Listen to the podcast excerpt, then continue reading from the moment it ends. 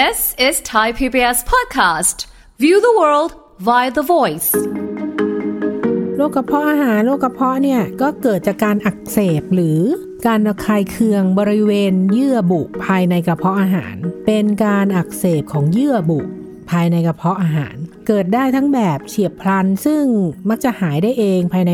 1-2 สัปดาห์นะคะหรือว่าอาจจะเกิดเรื้อรังบางคนก็เป็นประวัติเรื้อรังเลยแหละ ก็จะทำให้เกิดแผลอันนั้นก็หายยากหน่อย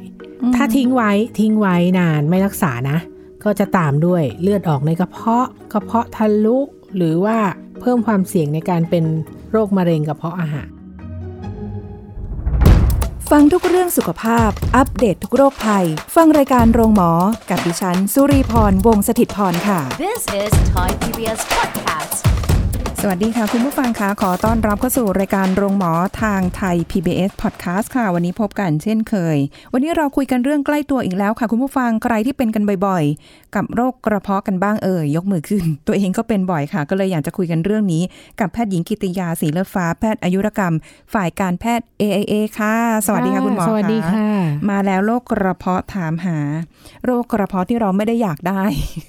ใช่อยากจะแบบร้องเป็นจังหวะดนตรีจังเลยค่ะ โรคกระเพาะเป็นเป็นหายหาย เป็นไหมเคยไหมอื้อหือท่านผู้ฟังปวดแสบจุกเสียดแน่นบริเวณลิ้นปีอื้อหือก่อนอาหารก็เป็นหลังอาหารก็เป็นมันค่ะมันไม่แน่ไม่นอนนะ แต่ละคนเนี่ย ใช่ใช่บางทีก็อืมเป็นเพราะว่ารับประทานอาหารไม่ตรงเวลา บางทีก็เป็นในขณะที่กำลังจะรับประทานอาหารก็มีค่ะหรือบางทีก็มีอะไรรองท้องไปแล้ว บางทีก็เป็นเหมือนกันก็เลยเอ๊ะ ตกลง เขาไม่ใช่ว่า หิวก็ปวดเหรอ แต่อันเนี้ยที่ได้ยินนะ หิวก็ปวดอิ่มก็ปวดค่ะคือโรคกระเพาะแน่นอนอ่าแต่แท้จริงแล้วคืออะไรกันแน่ค่ะ โรคกระเพาะนะโรคกระเพาะอาหารโรคกระเพาะเนี่ยก็เกิดจากการอักเสบหรือการระคายเคืองบริเวณเยื่อบุภายในกระเพาะอาหารน่ะท่านผู้ฟังอืมนึกภาพออกไหมเยื่อบุว่ารูปกระเพาะของเรามันเป็นแบบไหนค่ะเพราะเป็นการอักเสบของเยื่อบุภายในกระเพาะอาหารค่ะ นะเกิดได้ทั้งแบบเฉียบพลัน ซึ่งมักจะหายได้เองภายใน 1-2 สัปดาห์นะคะโอ้โหหรือว่าอาจจะเกิดเรื้อรังบางคนก็เป็นประวัติเรื้อรังเลยแหละ ก็จะทำให้เกิดแผลอันนั้นก็หายยากหน่อยค่ะนะคะถ้าทิ้งไว้ทิ้งไว้นานไม่รักษานะ ก็จะตามด้วยเลือดออกในกระเพาะกระเพาะทะลุหรือว่าเพิ่มความเสี่ยงในการเป็นโรคมะเร็งกระเพาะอาหารค่ะค่ะ เออ แปลกอะ่ะ คือเฉียบพลัน เอ๊ะ ของของเราเป็นแบบไหนเฉียบพลันหรือว่าเป็นเรื้อรัง อืมก็ต้องดูประวัติ ต้องดูประวัติ ใช่ อ๋อเหรอ เดี๋ยวเราคุยกันต่อไปก็ได้ เฉียบพลันกับเรื้อรังมันมันยังไง ค่ะ แล้วค่ะทีนี้มันเป็นเพราะอะไรกันแน่ เพราะว่าไม่กิน อะคราวนี้เกิดจากอะไรกันแน่เอาท่านผู้ฟังนึกถึงนะสภาวะปกติเนี่ย ในกระเพาะอาหารจะมีความเป็นกรดสูงใช่ไหมค่ะเยื่อบุกระเพาะเราเนี่ยจะผลิตกรดขึ้นมา เพื่อช่วยในการย่อยและฆ่าเชื้อโรคนะคะ ที่ปะปนเข้าไปในอาหารนะค่ะ แล้วก็นอกจากเขาจะสร้างกรดได้แล้วเขายังมีเซลล์อีกชนิดหนึ่งนะคนละเซลล์กันนะคะที่สร้างเมือกที่เป็นเยื่อบุบางๆค่ะนะคะช่วยป้องกันผนังของกระเพาะอาหาร และลำไส้เล็กจากกรด ค่ะอืมคนที่เป็นโรคกระเพาะเนี่ยกรดที่หลั่งออกมาเนี่ย มันจะเกิดเสียความสมดุลค่ะนะคะกับกับไอ้ไอ้เมือกที่สร้างออกมา ก็จะมีการกรดที่สร้างออกมาเนี่ยจะทำลายเยื่อบุบริเวณกระเพาะนะคะซึ่งมีความต้านทานกรดไม่ดีอืมซึ่งเกิดจากสาเหตุอะไรบ้างค่ะทำให้เยื่อบุกระเพาะเนี่ย มันเสียความสมดุลไปนะ คือถ้าปกติสมดุลก็ไม่มีอะไร ไม่มีอะไร แต่ถ้าผิดปกเพราะติว่าปุ๊บ ใช่ปวเพดราะแล้ว่าวเขาก็เขาก็มีเซลล์ที่ผลิตกรดออกมาอยู่อยู่อยู่ในกระเพาะเราอยู่แล้วเพื่อย่อยวันดีอาหารคืนดีเอ้าทำไมมันกัดกัดกระเพาะเราเอง เอ้าอะข้อที่หนึ่งคือการติดเชื้อ Helicobacter pylori ค่ะนะคะการติดเชื้อแบคทีเรียอันนี้เนี่ยเอ่อเรียกสั้นๆว่า H. pylori นะคะเป็นแบคทีเรียที่ติดต่อโดยการรับประทานอาหารหรือ ดื่มน้ำที่ปนเปื้อนเชื้อนะคะ การติดเชื้อ H. pylori เนี่ยนะ มันเป็นแบคทีเรียที่ติดต่อโดยการรับประทานอาหารหรือว่าดื่มน้ำที่ปนเปื้อนเชื้อค่ะ ปกติแบคทีเรียหลายชนิดเนี่ยไม่สามารถอาศัยอยู่ในกระเพาะเราได้นะ เนื่องจากเขาจะถูกกรดทำลายอ๋อนึกออกที่ไหมว่ามีกรดในกระเพาะใช่เรากรดทำลายในกระเพาะนี่จะมี ทุกวันมีตลอดเวลาเวลาเรารับประทานอาหารเข้าไปค่ะแต่ว่าเจ้าเชื้อ H. pylori เนี่ยเขามีคุณสมบัติพิเศษคือเขาสามารถเกาะเกี่ยวตัวเองไว้กับแหมใช้ศัพท์นะ เกาะเกี่ยวตัวเองไว้กับเยื่อบุผิวกระเพาะอาหารนะคะอืมแล้วก็สามารถผลิตด่างขึ้นป้องกันตัวเองไม่ให้ถูกกรดทำลาย เก่งไหมเก่งเกิน แล้วก็แทรกตัวอยู่ระหว่างช่องเซลล์ผิวของเยื่อบุอาหาร โอ้โหนะขนาดนั้นค่ะทำให้เชื้อเนี่ยสามารถอาศัยอยู่ในกระเพาะผู้ติดเชื้อเนี่ย นานหลายปีเลย นานหลายปีเลย ไม่ได้อยู่เป็นวันๆนะนี่มัอยู่เป็นขาปีๆค่ะเขาอยากโอ้โหอ่าโดยไม่แสดงอาการอะไร เชื้อเนี้ยเมื่อเข้าสู่ร่างกายแล้วเนี่ยค่ะจะเข้าไปฝังตัวอยู่ใต้เยื่อบุกระเพาะนะ ผนังกระเพาะเราก็จะอ่อนแอลงนะ มีความทนต่อกรดลดลงทำให้กระเพาะและลำไส้เล็กส่วนต้นเนี่ย อักเสบเกิดแผลได้ง่าย แผลหายช้าแล้วก็เกิดแผลซ้ำได้ เอ้าเราเราอุตสาห์มีกรดตามธรรมชาติในร่างกายของเราปกติในการย่อยอาหารค่ะทำลายพวกแบคทีเรียพวกนี้ใช่ปกติแต่อันนี้คือก็มาบุกเขารุกเป็นเชื้อพิเศษอืมเขาเข้าไปเกาะเกี่ยวอยู่ที่ผนังกระเพาะของเรา แล้วมันแตกตัวไหมเนี่ยมันสามารถขยายหรือว่าแบบ มันก็คงแบ่งตัวแบ่งไม่เออแบ่ไม่งตัวไม่เร็วยุบยับอะไรขนาดนั้นโอ้โห แต่เป็นหลายปีอ่าเหรอใช่ เดี๋ยวเราพูดต่อไปว่าเราจะเจอเชื้อตรงนี้ได้ยังไงค่ะเราจะวินิจฉัยได้ยังไงอ่าใช่ไหมคะอ่าสาเหตุกระเพาะเรื่องที่หนึ่งคือเชื้อแบคทีเรีย H. pylori นะค่ะเรื่องที่สองที่พบบ่อยคือการรับประทานยาต้านการอักเสบ หรือยาแก้ปวดอืมนะยาต้านการอักเสบคืออะไร พวกเอนเซดพวกที่เอ่อปวดข้อ ปวดกระดูกทั้งหลายค่ะนะไม่ว่าจะซื้อกินเองหรือว่ารับจากคุณหมอ ไปอ๋อโรงพยาบาลแล้วได้ยากระดูกมานี่แหละ แต่คุณหมอก็ทราบอยู่แล้วแหละใช่ไหมคะว่ามันมีคุณหมอผลจะหรือไม่ก็เภสัชที่โรงพยาบาลเขาจะเตือนอยู่แล้วว่า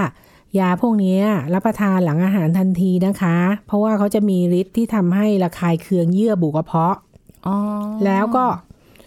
มันจะมีที่กัดกระเพาะเยอะ หรือกลุ่มบางกลุ่ม ซึ่งท่านท่านผู้ฟังบางท่านจะเห็นว่ายาบางตัวเนี่ยโหเม็ดหนึ่งหลายสิบบาทเลย อันเนี้ย บริษัทยาเขาเคลมว่า มันกัดกระเพาะน้อยหน่อย แต่ก็เจอมาแล้ว คนที่รับประทานยาพวกนี้ไม่ใช่ ไม่ใช่ไม่มีอาการโรคกระเพาะค่ะก็เจอเหมือนกันอ๋อแล้วแม้แต่คุณหมอเนี่ย เวลาจ่ายยากระดูกเนี่ยค่ะก็จะจ่ายยากระเพาะอยู่แล้วค่ะควบกันเลย โดยยังไม่เป็น อ๋อไว้ก่อนลีกันไว้ก่อนนึกออกไหมลเคยใช่ไหเคยปวด อะไรไม่ไม่ทั้งหลาปวยดกระดูกปวดข้อปวดปวดเมื่อยปวดอะไรอ๋ออะไรปวดแบบนี้เมื่อยสมมติได้ยามาอืมได้ยาแก้ปวดมา คุณหมอจะจ่ายยากระเพาะมาด้วย ยาลดกรดเนี่ย เพื่อป้องกันอืมแต่ก็ยังพบได้ก็ยังไม่ใช่คนที่กินควบกันแล้วจะไม่เป็นเป็นไม่ใช่ด้อ่าไม่ใช่ค่ะหรืออีกอีกพวกหนึ่งสมัยก่อนสมัยเรียน เรียนแพทย์ตั้งแต่ 30-40 ปีก่อนพวกนี้คือ พบมากในพวกกินยาทันใจอ๋อเออมื่พวกนชาวไร่ชาวนาใช่กินยาใช่ทันใจบวดหาย ยาซองซองมันเป็นแอสไพรินค่ะโอ้โหปวดเมื่อยไงทำไร่ทำนาเสร็จระยะก็กินเอ่อละลายยาพวกนี้ใช่อื้อหือสมัยก่อนกับเคสเอ่อของกระเพาะทะลุนี่เจอเยอะมาก จากยาพวกนั้นใช่ไหมใช่แต่เดี๋ยวนี้ไม่ไม่ได้เห็นละ น้อยมาก น้อยน้อยงมีค่ะใช่ไหมก็ยังเจอแต่ก็อยู่ในความควบคุมของ แพทย์หรือเภสัชที่จะต้องจ่ายยาหรือเปล่าคะไม่ไม่พวกนั้นเขาไปซื้อกินเองสมัยนี้เขาเขาไม่ให้ขาย สมัยนี้ไอ้สมัยนี้ สมัยนี้ใช่ไหมขนาดก็ควบคุมแล้วก็ยังเจอไงฮะอ๋อเพราะเพราะมันมันบอกว่าไม่กัดหรือกัดน้อย ตัวแพงสุดก็ยังกัด อืมแต่แค่ว่าก็แบยังบเป็นเบาหน่อย ไม่ได้แบบค่ะอืมกินเข้าไปแล้วเสี่ยงเยอะ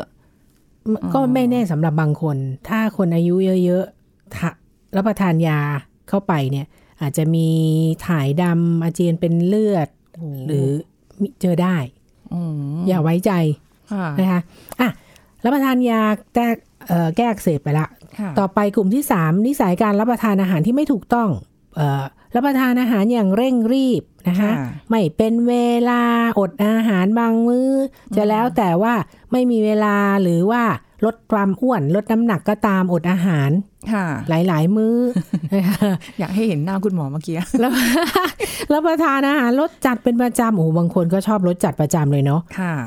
ดื่มสุราประจำกาแฟในปริมาณมากเกินไปวันหนึ่งท่านทานกี่แก้วนะคะค่ะสูบบุหรี่พวกนี้ ความเสี่ยงที่ทำให้เกิดโรคกระเพาะค่ะ ข้อสุดท้ายเจอบ่อย ความเครียด ซึมเศร้าวิตกกังวลคิดมากนอนไม่หลับหงุดหงิด พักผ่อนไม่พอโอ้โหเกิดโรคกระเพาะจ้าค่ะ อันนี้เพราะว่ามันกระทบต่อการหลั่งกรดใช่ใช่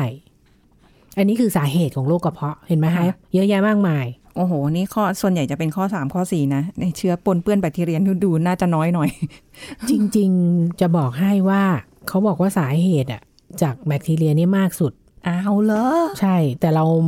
คือเราวินิจฉัยยากไง เราไม่รู้นี่ เราไม่ได้ไปตัดชิ้นเนื้อดูว่ามันติดเชื้อ H. pylori ที่ไหนอืมอืมก็ส่วนใหญ่เราไม่ก็ลยรู้ไม่เรานึไม่กถึทงราบด้วยใช่ใช่ค่ะส่วนใหญ่ถ้าเกิดแบบ เอ้ยเอ่อรับประทานอาหารก็อะไรเข้าไปแล้วติดเชื้อแบคทีเรียเราก็จะไปนึกถึงแบบ เอ้ยท้องเสียใช่แนวนั้นมากกว่าไม่ได้เป็นเรื่องของ มันจะมาเกาะอยู่ ในเยื่อบุกระเพาะอาหารของเราแล้วก็ฝังตัวเอง แล้วก็สามารถแบ่งตัวออกมาได้ เป็นระยะเวลานานหลายปีอะไรเงี้ยค่ะ เกินไปอย่างกันในหนังอะอ่าจริง ทีนี้อาการอะขอแบบชัดๆ บางทีบางคนค่ะก็เป็นหิส่ววนใหญ่ก็ปวด อิ่มก็ปวด ใช่ส่วนใหญ่น้องรีคือ อาการค่อนข้างเรื้อรังเนี่ย วินิจฉัยง่ายละค่ะเขาแต่ว่าถ้าวันดีคืนดีนะท่านผู้ฟังที่ไม่เคยปวดท้องเรื้อรังนะ ปวดปุ๊บปั๊บขึ้นมาเนี่ยนะค่ะครั้งแรกสุดเนี่ยจะบอกว่าเป็นกระเพาะเนี่ยค่อนข้างยากหน่อย น้องนีนึกออกไหมวันดีอยู่ดีๆ ปวดท้องจุกแน่นลิ้นปี่ขึ้นมาอะตำแหน่งตรงนั้นเลย ตำแหน่งโรคกระเพาะเลยอ๋อใต้ลิ้นปี่จนถึงเหนือสะดือเนี่ยค่ะ ต้องต้องคิดว่าไม่ใช่โรคอื่นด้วย เช่น นิ่วในถุงน้ำดีหรือตับอ่อนอักเสบมันเป็นตำแหน่งของของที่เป็นนิ่วอะไรได้ บางทีอ๋อวินิจฉัยสับสนกัน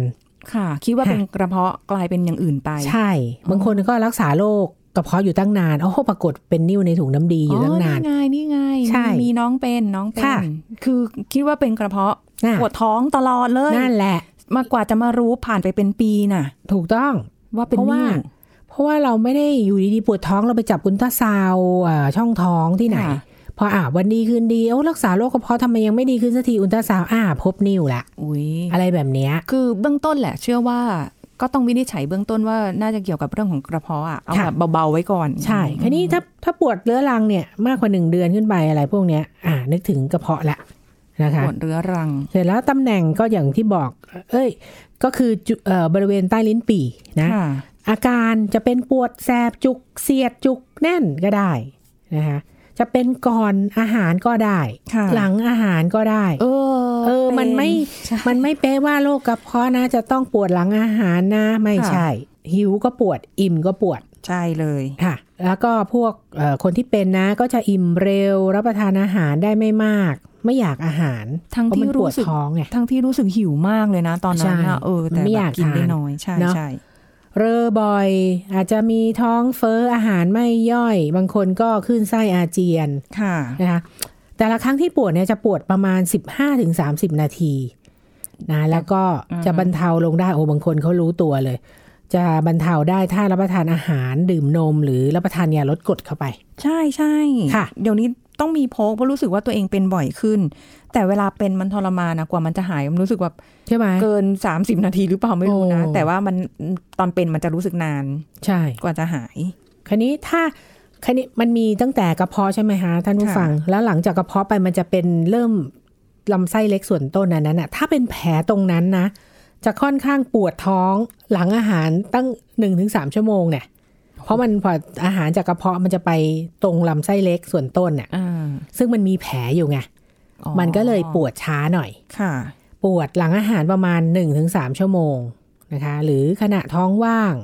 แล้วก็จะปวดมากขึ้นช่วงบ่ายเย็นตอนดึกนะอืมจะดีขึ้นหลังรับประทานอาหารดื่มนม หรือว่ารับประทานยาลดกรดอ๋อเหมือนดื่มกันนมทำไมจำได้ว่าหรือเป็นความเชื่อผิดๆมาว่าไม่รู้ว่า ถ้าเป็นกระเพาะอยู่อะปวดท้องกระเพาะอะไม่ค่ะให้ดื่มนม จะยิ่งทำให้ปวดท้องมากขึ้น ไม่ไม่นี่ก็อันนั้นสำสำหรับคนที่ที่แพ้แพ้นมอยู่แล้ว ไม่มีเอนไซม์ย่อย พวกพวกที่ทานนมไม่ได้ไงอืมก็มันจะยิ่งทำให้ท้องอืดค่ะใช่ไหมพวกที่ทานนมไม่ได้ท้องอืดเดี๋ยวจะจะมีแก๊สค่ะมันก็ยิ่งไปดัน มันก็ยิ่งปวดท้องอ๋ออ่าคนละเรื่องกัน แต่คนที่เขาไม่ไม่แพ้นมเนี่ยเขาก็ดื่มนมไปมันจะดีขึ้น เพราะมันเขามันไปลดกรดอ๋อ ในกระเพาะอัยาลดกรดอย่างเดียวเลย ใช่ อ๋อ นมก็ได้เนาะเผื่อแบบ เพราะยาลดกรดบางทีลดมันก็ อยากจะบอกล่าสุดเลยค่ะน้องที่ทำงานเนี่ย ไปในไปนครปฐมด้วยกัน ก็ไปนั่งรับประทานอาหาร แล้วก็ไม่รู้ว่าเขาปวดท้องกระเพาะก็เสิร์ฟน้ำน้ำอารมณ์ด้วยเสิร์ฟกันเนี่ยโอ้นี่แล้วเขาไม่บอกว่าเขาปวดท้องกระเพาะค่ะเขาแค่บอกว่าปวดท้องเฉยค่ะๆอะก็เสิร์ฟน้ำเสร็จพอเราก็เริ่มเอ๊ะ ดูแบบตกลงเราก็เลยถามปวดท้องแบบไหนกันแน่ค่ะเขาก็เหมือนกับว่าน่าจะเป็นกระเพาะหรือเปล่า เราก็ถามอย่างเงี้ยแล้วก็เลยเปลี่ยนจากน้ำอัดลมเป็นน้ำเปล่าให้เขาแทนค่ะเออเขาก็รับประทานอาหารไม่ได้เลย อืมคือทั้งที่หิวนะหิวจะแย่อยู่แล้วอะถ้ามันปวด ปรากฏว่าอะก็กำลังจะกลับเข้ากรุงเทพแล้ว ก็เลยวนรถเพื่อหาร้านขายยาค่ะเชื่อไหมว่าไม่มีร้านขายยามีแต่คลินิก โอ้ everything จริงกับเบลอย่างอื่น วนหาแบบร้านขายยาจนน้องแบบว่า ไม่ไหวแล้วหนูอยากจะอาเจียนอืมคือเหมือนอยากจะเอาออกแล้วค่ะ มันน่าจะโล่งกว่าทั้งที่ไม่ได้กินอะไรเลยนะอ่าเสร็จแล้วก็อะมาเจอร้านปรากฏว่าพี่อีกคนนึงบอกชื่อยาผิด เราอะบอกถูกแต่น้องไปฟังพี่คนนึงปรากฏว่า โอ้โห กว่าจะหาย ข้ามวันเลยนะ โอ้โหข้ามวันเลยแบบหุยเป็นหนักเหมือนกันจนะริเนี่งยๆ จริง ๆ ร้านสะดวกซื้อเดี๋ยวนี้ก็มีนะ คือที่ถ้ามันมีคุยร้นกับคุณหมอก่อนเรื่องเนี้ยว่านมดื่มได้นะ วันนั้นจะได้แนะนำว่าได้ดื่มนมไม่ต้องไปวิ่งหาซื้อยา เข้าสำหรับคนที่าดื่มนมได้นะ โอ้โหอ่าเออเนาะบางบางทีมันฉุกเฉินจริงๆนะคะ คุณผู้ฟังค่ะเราจะไปคิดเหรอว่า ร้านขายยามันไม่น่าจะไม่มีขนาดนี้หรือว่าแบบหายากขนาดนี้ ใช่เออแต่อย่าดื่มน้ำพันลมนะจะทำให้อาการหนัก ขึ้นปวดท้องแบบไหนบอกด้วยนะคะใช่บางทีเพื่อนไม่รู้นะคะ ว่าคุณปวดท้องอะไรอยู่อืให้มให้สั่งอาหารมาแล้วก็มีแต่เผ็ดๆด้วยนะวันนั้นน่ะโอ้โหก็ไม่มีใครรู้ไงทีนี้การตรวจวินิจฉัยค่ะ การตรวจวินิจฉัยเนี่ย ก็คุณหมอส่วนใหญ่ก็จะซักประวัติตรวจร่างกาย อย่างที่บอกนะ ถ้าเป็นครั้งแรกเนี่ย คงไม่จับไปส่องกล้องหรือหาสาเหตุก็อะอาการเข้ากับโรคกระเพาะนะครับ ค่ะ ก็กินยา ยากินยาเคลือบกระเพาะยาลดกรดไปค่ะนะคะแต่สำหรับคนที่มีประวัติเรื้อรังแล้วแหละนะเป็นมาเป็นเดือนแล้วเนี่ยอาจจะต้องส่องกล้องตรวจกระเพาะอาหารและลำไส้เล็กส่วนต้น เพื่อตรวจหาเชื้อ Helicobacter pylori อ๋อส่องกล้องค่ะก็จะส่องกล้องสอดเข้าไปทางปากนี่แหละเฮ้ยนะคะ ก็ค่ะบางโรงพยาบาลก็อาจจะมีการ ไม่ถึงกับวางยาสลบหรอก แต่ว่าทำให้สะลึมสะลือไม่ไม่เจ็บไม่อะไร คือไม่เป็นเป็นต้านไม่ต้านอุปกรณ์อย่างนี้ป่ะใช่ค่ะ มันเป็นอะไรที่ง่ายดายมากนะสำหรับคุณหมอที่เก่งๆอะทำแป๊บเดียวเหรอก็ส่องกล้องห้าเข้าไปดูตั้งแต่หลอดอาหารเอ่อดูกระเพาะซิมันอักเสบมีเอ่ออักเสบเป็นเนื้อเยื่อบวมแดงไหมหรือเจอแผล เสร็จแล้วเนี่ย ถ้าสงสัย เจ้าตัวแบคทีเรีย H. pylori เนี่ยก็จะตัดชิ้นเนื้อตัดชิ้นเนื้อนี่ก็ปลายกล้องมันก็จิดเดียว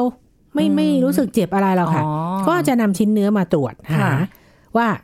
พบว่ามีแบคทีเรียอยู่ไหมค่ะนะคะหรือว่าการวินิจฉัยเจ้าแบคทีเรียตัวนี้เนี่ยอาจจะอาศัยการตรวจอุจจาระก็ได้นะคะโดยเก็บตัวอย่างอุจจาระส่งตรวจภายใน 4 ชั่วโมง เพื่อหาซากเชื้อแบคทีเรียแล้วก็โปรตีนของเชื้อ แม่นยำมากถึง 98%ค่ะหรือใช้วิธีตรวจลมหายใจนะคะเขาเรียกว่า urea breath test โดยแพทย์จะให้ผู้ป่วยกินยูเรียแล้วนะ จากนั้นก็จะเป่าเพื่อเก็บลมหายใจไปตรวจปริมาณแอมโมเนียที่เพิ่มขึ้นค่ะนะคะเนื่องจากตัว H. pylori เนี่ยสามารถเปลี่ยนยูเรียที่เรากินเข้าไปเนี่ยเป็นแอมโมเนียได้ ถ้าผู้ป่วยรายไหนเนี่ย เจอปริมาณแอมโมเนียเพิ่มมากขึ้นเนี่ยก็แสดงว่ามีเชื้อ H. pylori ในระบบทางเดินอาหารอ๋อวิธีนี้แม่นยำถึง 98%โอ้ค่ะ เห็นไหมต้องต้องแต่คุณหมอต้องเป็นคนดูแลนะ ใช่สิอืมค่ะ คุณหมอต้องเป็นคนส่องกล้องเข้าไปค่ะ ค่ะ ทีนี้แหละ ซึ่งก็ซึ่งสมัยก่อนเราไม่เจอ เพราะเราไม่ได้ตรวจอย่างนี้ไง คือแต่ไม่เคยได้ยินเหมือนกันนะโอ้ตรวจด้วยวิธีแบบนี้ แล้วก็ไอค่ะตัวเชื้อ H. pylori เนี่ยโอ้เดี๋ยวไม่รู้นี้จักเขาเลยคิดกันจริงๆมาเป็นหลายสิบปีแล้วเหมือนกันหรอค่ะอ๋อเฮ้แต่เราคงไม่ไม่ถึงขนาดนั้นหรอกเราแค่แบบนั่นแหละ ไม่แน่ กินไม่ว้าย ต้องจับน้องลีไปส่องกล้อง ไม่เอา กรุณาวางยาสลบ ไม่ได้อ่าทีนี้วิธีการรักษาล่ะคะ ยากไหมคะค่ะเพราะว่า รักษาก็อืมพอคุณหมอซักประวัติตรวจร่างกายแล้ว โอ้โห โดยสมมุติว่า อุ้ยถ้าได้ชิ้นเนื้อมาหรือว่าทำเทสแล้วเจอไอ้เจ้าแบคทีเรียตัวเนี้ยนะ ค่ะ จะต้องยังไงบ้าง เจ้าเชื้อแบคทีเรียตัวเนี้ยเนี่ยเขาก็รักษาโดยให้ยาปฏิชีวนะอ๋อ อ่ายาปฏิชีวนะตัวเดียวก็ไม่พอนะจ๊ะ เชื้อตัวเนี้ยเขาต้องให้ควบสองชนิดอ่าเธอต้องใช้ยาฆ่าเชื้อสองชนิด ค่ะอ่าก็จะอยู่ในกลุ่มของ clarithromycin amoxicillin หรือ metronidazole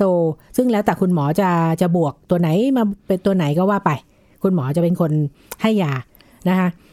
ให้ยาปฏิชีวนะนี่ไม่ใช่สองสามวันอาการดีขึ้นคุณหยุดยาไม่ใช่นะคะ เพราะว่ายาปฏิชีวนะเนี่ยต้องกินต่อเนื่องค่ะ ก็ให้รับประทานประมาณ 10 วันถึง 2 อาทิตย์ ถึงจะกำจัดเชื้อได้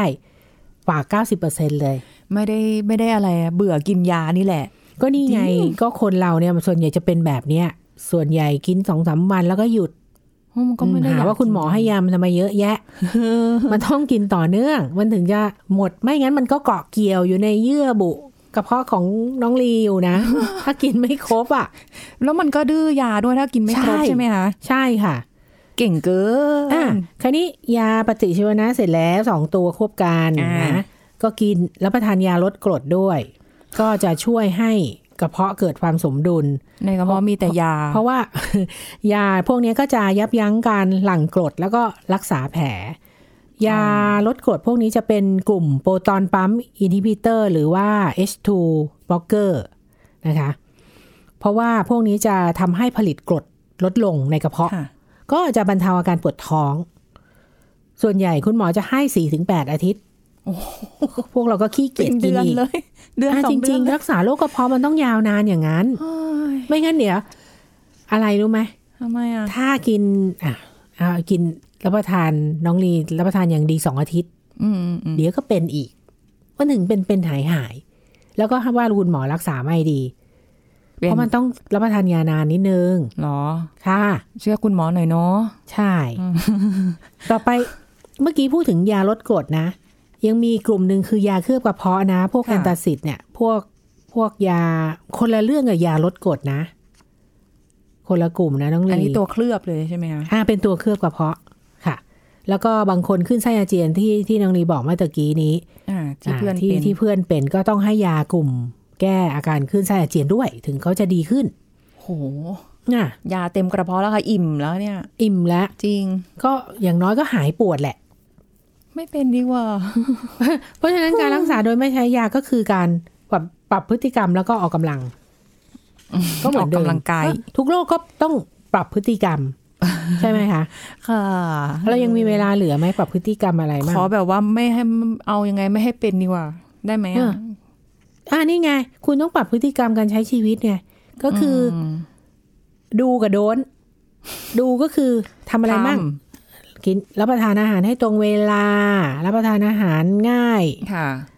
เอ่อ ย่อยง่ายนะ ไม่มากเกินไปรับประทานอาหารไม่มากเกินไป ถ้าไปกินบุฟเฟ่ต์ก็จะกินจนให้มันคุ้มมันก็จะมากเกินไปเนาะถ้าบางคนไม่บรรยาบรรยังนะ แล้วแต่แล้วแต่รับประทานอาหารให้ครบทั้งสามมื้อไม่อดมื้อใดมื้อหนึ่งค่ะเคี้ยวอาหารให้ละเอียดก่อนกลืนนะ แล้วก็รับประทานอาหาร เอ้ย รับประทานยาตามที่แพทย์สั่งอย่างเคร่งครัดค่ะบอกว่าเคร่งครัดนะคะต่อไปสิ่งที่ไม่ควรทำก็คือ งดรับประทานอาหารรสจัดเผ็ดจัดเปรี้ยวจัดของหมักดองค่ะชางดชากาแฟ แอลกอฮอล์น้ำอัดลม งดบุหรี่ งดรับประทานอาหารอะไรที่มากเกินไปในแต่ละมื้อ ค่ะนะหลีกเลี่ยงยาแอสไพริน แล้วก็ยาแก้ปวดทั้งหลาย ยาค่ะต้านการอักเสบที่ไม่ใช่สเตียรอยด์หรือพวกเอนเซดอืมไม่เครียด ไม่กังวลค่ะทำได้ไหมอะ พักผ่อนให้เพียงพอนะลดความเครียดทำอะไรบ้าง ดูหนังฟังเพลงทำสมาธิโอ้โหฝึกผ่อนคลายกล้ามเนื้อ อันนี้คือการดูแลสำหรับคนที่เป็นดูหนังแล้วก็อย่าไปดูหนังเครียดดูหนังที่โอ้มันแบบใช่โอ้ตื่นเต้นก็เออกดลังใหญ่เลยนะ เออท่านผู้ฟังซีรีส์บางเรื่องก็โอ้โหซับซ้อนเหลือเกินโอ้โหดูไปคิ้วก็ขมวดไป คิดว่าจะหายเครียดหนักกว่าเดิมอีกปวดหัวหนักกว่าเดิมข้ไปอีกเออไม่ไหวนะ แต่ยังไงก็แล้วแต่ถ้าจะให้ดีนะ ไม่เป็นเลยดีกว่า ถูกต้องวิธีป้องกันมีไหมขอนิดนึง ป้องกันก็คืออย่างที่บอกไอ้เชื้อตัวเนี้ยมันมาทางน้ำกับอาหารใช่ไหมค่ะ ก็เดี๋ยวนี้เราเก่งแล้วล้างมือก่อนและหลังรับประทานอาหารนะยุคโควิดเราทำอยู่ละค่ะเพื่อป้องกันการแพร่กระจายของเชื้อที่ปนเปื้อนเข้าไปในร่างกายอืมรับประทานอาหารและน้ำที่สะอาดนะคะค่ะรับประทานอาหารให้ตรงเวลา รับประทานอาหารอ่อนย่อยง่าย ไม่รสจัดเกินไปเผ็ดเปรี้ยวจัดอะไรอย่างนี้ค่ะ หลีกเลี่ยงการสูบบุหรี่ดื่มน้ำชากาแฟก็อย่าดื่มมากเกินไปค่ะน้ำอัดลมก็น้อยๆหน่อยเหล้าด้วยเออ นะคะ หลีกเลี่ยงความเครียดพักผ่อนให้เพียงพอค่ะผ่อนคลายดีที่สุดอืมหืออะพวกนี้แหละก็คือการป้องกัน คือเหมือนกับว่าถ้าสมมติว่าใครที่รู้ว่าเป็นโรคกระเพาะบ่อยๆหิวก็ปวดอิ่มก็ปวดมีอาการแล้วเนี่ยค่ะก็ต้องประเมินตัวเองถ้าอย่างอย่าปล่อยให้เรื้อรังต้องรีบต้องรีบจัดการมันซะแต่ช่วงนี้เป็นบ่อยงงมาก น่าจะเป็นเพราะว่าค่ะการ รับประทานอาหารไม่ตรงเวลาแล้วโอ้กรดในกระเพาะอะมันมันออกมาย่อยนกมาย่อยเยอะใช่มันคือควรจะรับประทานอาหารแล้วแหละ แต่ไม่ได้ทานก่อนไม่ได้ทานฮะอืมแล้วแบบเวลาตอนเช้าก็กาแฟบางทีกาแฟเราก็มัไม่นได้กระตุ้นมีไงใช่ กระตุ้นการหลั่งน้ำย่อย ต้องเปลี่ยนใหม่ใช่ไหมก็เข้าข้อปรับพฤติกรรมเห็นไหมก็รู้อยู่ทั้งรู้ว่าเกิดจากอะไร ก็ไม่ได้ทำก็เป็นก็เป็น แล้วมันจะเป็นเรื้อรังนั่นจีพอเป็นเรื้อรังแล้วก็หายยาก กลัวจะต้องไปหาหมอแล้วเจอยาเยอะๆแบบนั้นแหละ ใช่เดี๋ยวจับสองกล้องอย่างที่บอกว้ายค่ะ ไม่เอานะคะ อาการแทรกซ้อนเดี๋ยวก็แทรกซ้อนอย่างที่บอกมเลือดออก อาเจียนเป็นเลือดหรือค่ะอาเจียนหรือถ่ายดำหรืออาเจียนมีเป็นสีดำอ่าหนักหน่อยทะลุเลยไอ้ไอ้แผลที่อยู่ที่ที่กระเพาะเนี่ยค่ะมันมันลึกใช่ไหมอือหือทะลุเลยเว้ยเลือดออกเว้ยหรือเป็นย่าถึงขั้นานๆแผลเนี่ยมันหดไปหดมา อุดตันลำไส้เลยเว้ย พวกนี้ต้องเห็นผ่าภาพตัดค่ะ ถอนหายใจไม่เป็นดีกว่า ไม่เป็นเนอะนะท่านผู้ฝากฟังฝากคุณผู้ฟังไว้ด้วยค่ะขอบคุณคุณหมอค่ะค่ะสวัสดีค่ะหมดเวลาแล้วค่ะ คุณผู้ฟังพบกันใหม่ครั้งหน้ากับรายการโรงหมอทางไทย PBS Podcast ค่ะ ขอบคุณที่ติดตามรับฟังนะคะ สวัสดีค่ะ This is Thai PBS Podcast. หน้าฝนทั้งคนและสัตว์เลี้ยงให้ระวังโรคฉี่หนู โรคนี้เกิดขึ้นและแพร่ระบาดอย่างไร ศาสตราจารย์นายสัตวแพทย์ดร สถาพรจิตปาลพงศ์มหาวิทยาลัยเกษตรศาสตร์ มาบอกให้รู้ครับสำหรับหน้าฝนนะครับเอ่อโรคที่เรามักจะพบเป็นประจำก็คืออย่างพวกโรคฉี่หนูนะครับค่ะซึ่งอันนี้เนี่ยมันเอ่อเป็นโรคที่ของจริมก็มีระบาดทุกหน้าเพียงแต่ว่าแล้วโรคฉี่หนูเนี่ยจะมีสถิติของการเกิดโรคในช่วงหน้าฤดูฝนเนี่ยมากกว่าฤดูอื่นๆนะครับเพราะว่า มันมีการแพร่กระจายตัวของเชื้อได้ง่ายนะค่ะครับเอ่อโรคฉี่หนูเนี่ยเดี๋ยวที่ทางวิทยาศาสตร์เขาเรียกโรคเลปโตสไปโรซิสนะครับก็เป็นโรคที่เกิดจากแบคทีเรีย กลุ่มเลปโตสไปร่านะครับเอ่อส่วนใหญ่เรามักจะติดทั้งคนและสัตว์นะครับ ติดได้หมดนะครับค่ะมักจะติดเชื้อจากการสัมผัสน้ำดินโคลนหรือฉี่ของสัตว์ที่เป็นพาหะ ทีนี้ฉี่ของสัตว์ที่เป็นพาหะก็คือหนูครับ เพราะว่าโรคนี้เนี่ยเราพบว่าเมื่อเชื้อเข้าสู่ร่างกายแล้วเนี่ยมันก็จะกระจายไปทุกอวัยวะ ในส่วนของสัตว์อื่นๆ ที่สามารถจะติดโรคฉี่หนูได้นอกจากพวกสัตว์ฟันแทะหรือหนูแล้วเนี่ยค่ะก็มีพวกสุนัขและแมวนะครับ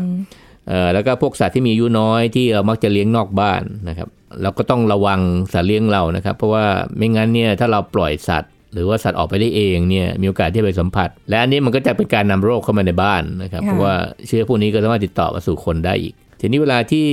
เราจะเห็นว่าเวลาที่ฝนตกเยอะๆเนี่ยหรือฝนตกนิดหน่อยเนี่ยบางทีมันมีน้ำท่วมขังค่ะนะครับ เพราะฉะนั้นเวลาที่สัตว์ต่างๆ เหล่านี้เนี่ยมาหากินมันก็มีโอกาสที่เขาจะฉี่แล้วก็เขาก็มีเชื้อมันก็ปนเปื้อนอยู่มันการที่เราไม่ใส่รองเท้าหรือเวลาที่เดินลุย เพราะฉะนั้นที่สังเกตได้ว่าคนที่มักจะติด หรือสามารถจะติดมักจะไปลุยน้ำมานะครับ อย่างเช่น พวกเอ่อเกษตรกรทั้งหลายนะครับค่ะเวลาที่อยู่ตามไร่ตามนา แล้วก็เดินลุยน้ำอะไรพวกเนี้ยถ้าน้ำน้อยๆเนี่ยมีความเสี่ยง ถ้าน้ำไม่เยอะยังมีโอกาสน้อยกว่านะครับ เพราะว่าเวลาที่น้ำท่วมมากๆเนี่ยเชื้อจะจะค่อนข้างกระจายตัว แต่ถ้าน้ำน้อยๆเนี่ยเชื้อมีโอกาสที่จะรวมตัวแล้วที่เราเดินโดยที่ไม่ได้ใส่รองเท้า หรือว่าเรามีแผลอยู่ตามเท้าหรือตามบริเวณส่วนล่างนะฮะเพราะฉะนั้นก็มีโอกาสที่จะเชื้อจะเข้าสู่แผลได้อืมเพราะฉะนั้นปนเปื้อนง่ายมากคือเข้าทางแผลนะครับค่ะแล้วก็สัตว์ที่สามารถจะติดเชื้อพวกนี้ได้ก็ไม่ได้มีเพียงแค่สัตว์ฟันแทะสัตว์เลี้ยงนะครับ ยังมีพวกโคกระบือสุกรพวกนี้ก็สามารถจะติดเชื้อพวกนี้ได้เหมือนกันค่ะเพราะฉะนั้นสัตว์พวกนี้ถ้าเกิดเราเราปล่อยในสภาพแวดล้อมเนี่ยก็มีโอกาสมีความเสี่ยงในเรื่องการติดเชื้อเอ่อ โรคฉี่หนูได้นะครับเคสต่างๆที่เราพบเนี่ยมักจะเกิดในสภาพแวดล้อมที่ไม่ค่อยสะอาดนะครับค่ะอย่างเช่นในแหล่งที่มีขยะมาก ๆ ที่มีหนูมารวมตัวเยอะๆนะครับเวลาน้ำท่วมทีเนี่ยน้ำพวกเนี้ยที่ไปโดนขยะมาก็เท่ากับพาเชื้อออกมาค่ะเพราะเวลาที่เขาท่วมกองขยะเนี่ยคือเขาก็เหมือนกับละลายเชื้อออกมาหาคนอื่นๆได้นะครับเพราะฉะนั้นที่เราไปเดินย่ำหรือสัมผัสพวกนี้ต้องระวังนะครับ เพราะว่าค่ะ เออคือบอกค่อนข้างยากนะครับว่าตำแหน่งไหนที่มีการระบาดยกนี้ตัวเว้นต้องตามสถานการณ์กับทางด้านกระทรวงสาธารณสุขนะครับ เพราะว่ากระทรวงสาธารณสุขนี่จะมีเอ่อรายงานตลอดนะครับ ว่าตอนเนี้ยเฝ้าระวังโรคฉี่หนูเนี่ยมีพื้นที่ไหนบ้างที่มีความเสี่ยงค่ะนะครับเพราะฉะนั้นก็มีได้ทั้งในเมืองแล้วก็นอกเมืองนะครับที่มีโอกาส ทีนี้เราก็อยากจะให้ถ้าเรามีเอ่อสัตว์เลี้ยงนะครับ หรือมีเอ่อลูกเล็กหรืออะไรเด็กเล็ก ๆ ที่เขาไม่ได้ใส่รองเท้าไม่ใส่อะไรพวกนั้นก็เป็นความเสี่ยงอันหนึ่งที่เอ่อ จะต้องคอยดูแลให้ดีๆนะครับ เพราะว่ามันมีโอกาสที่จะติดเชื้อพวกนี้ได้ง่าย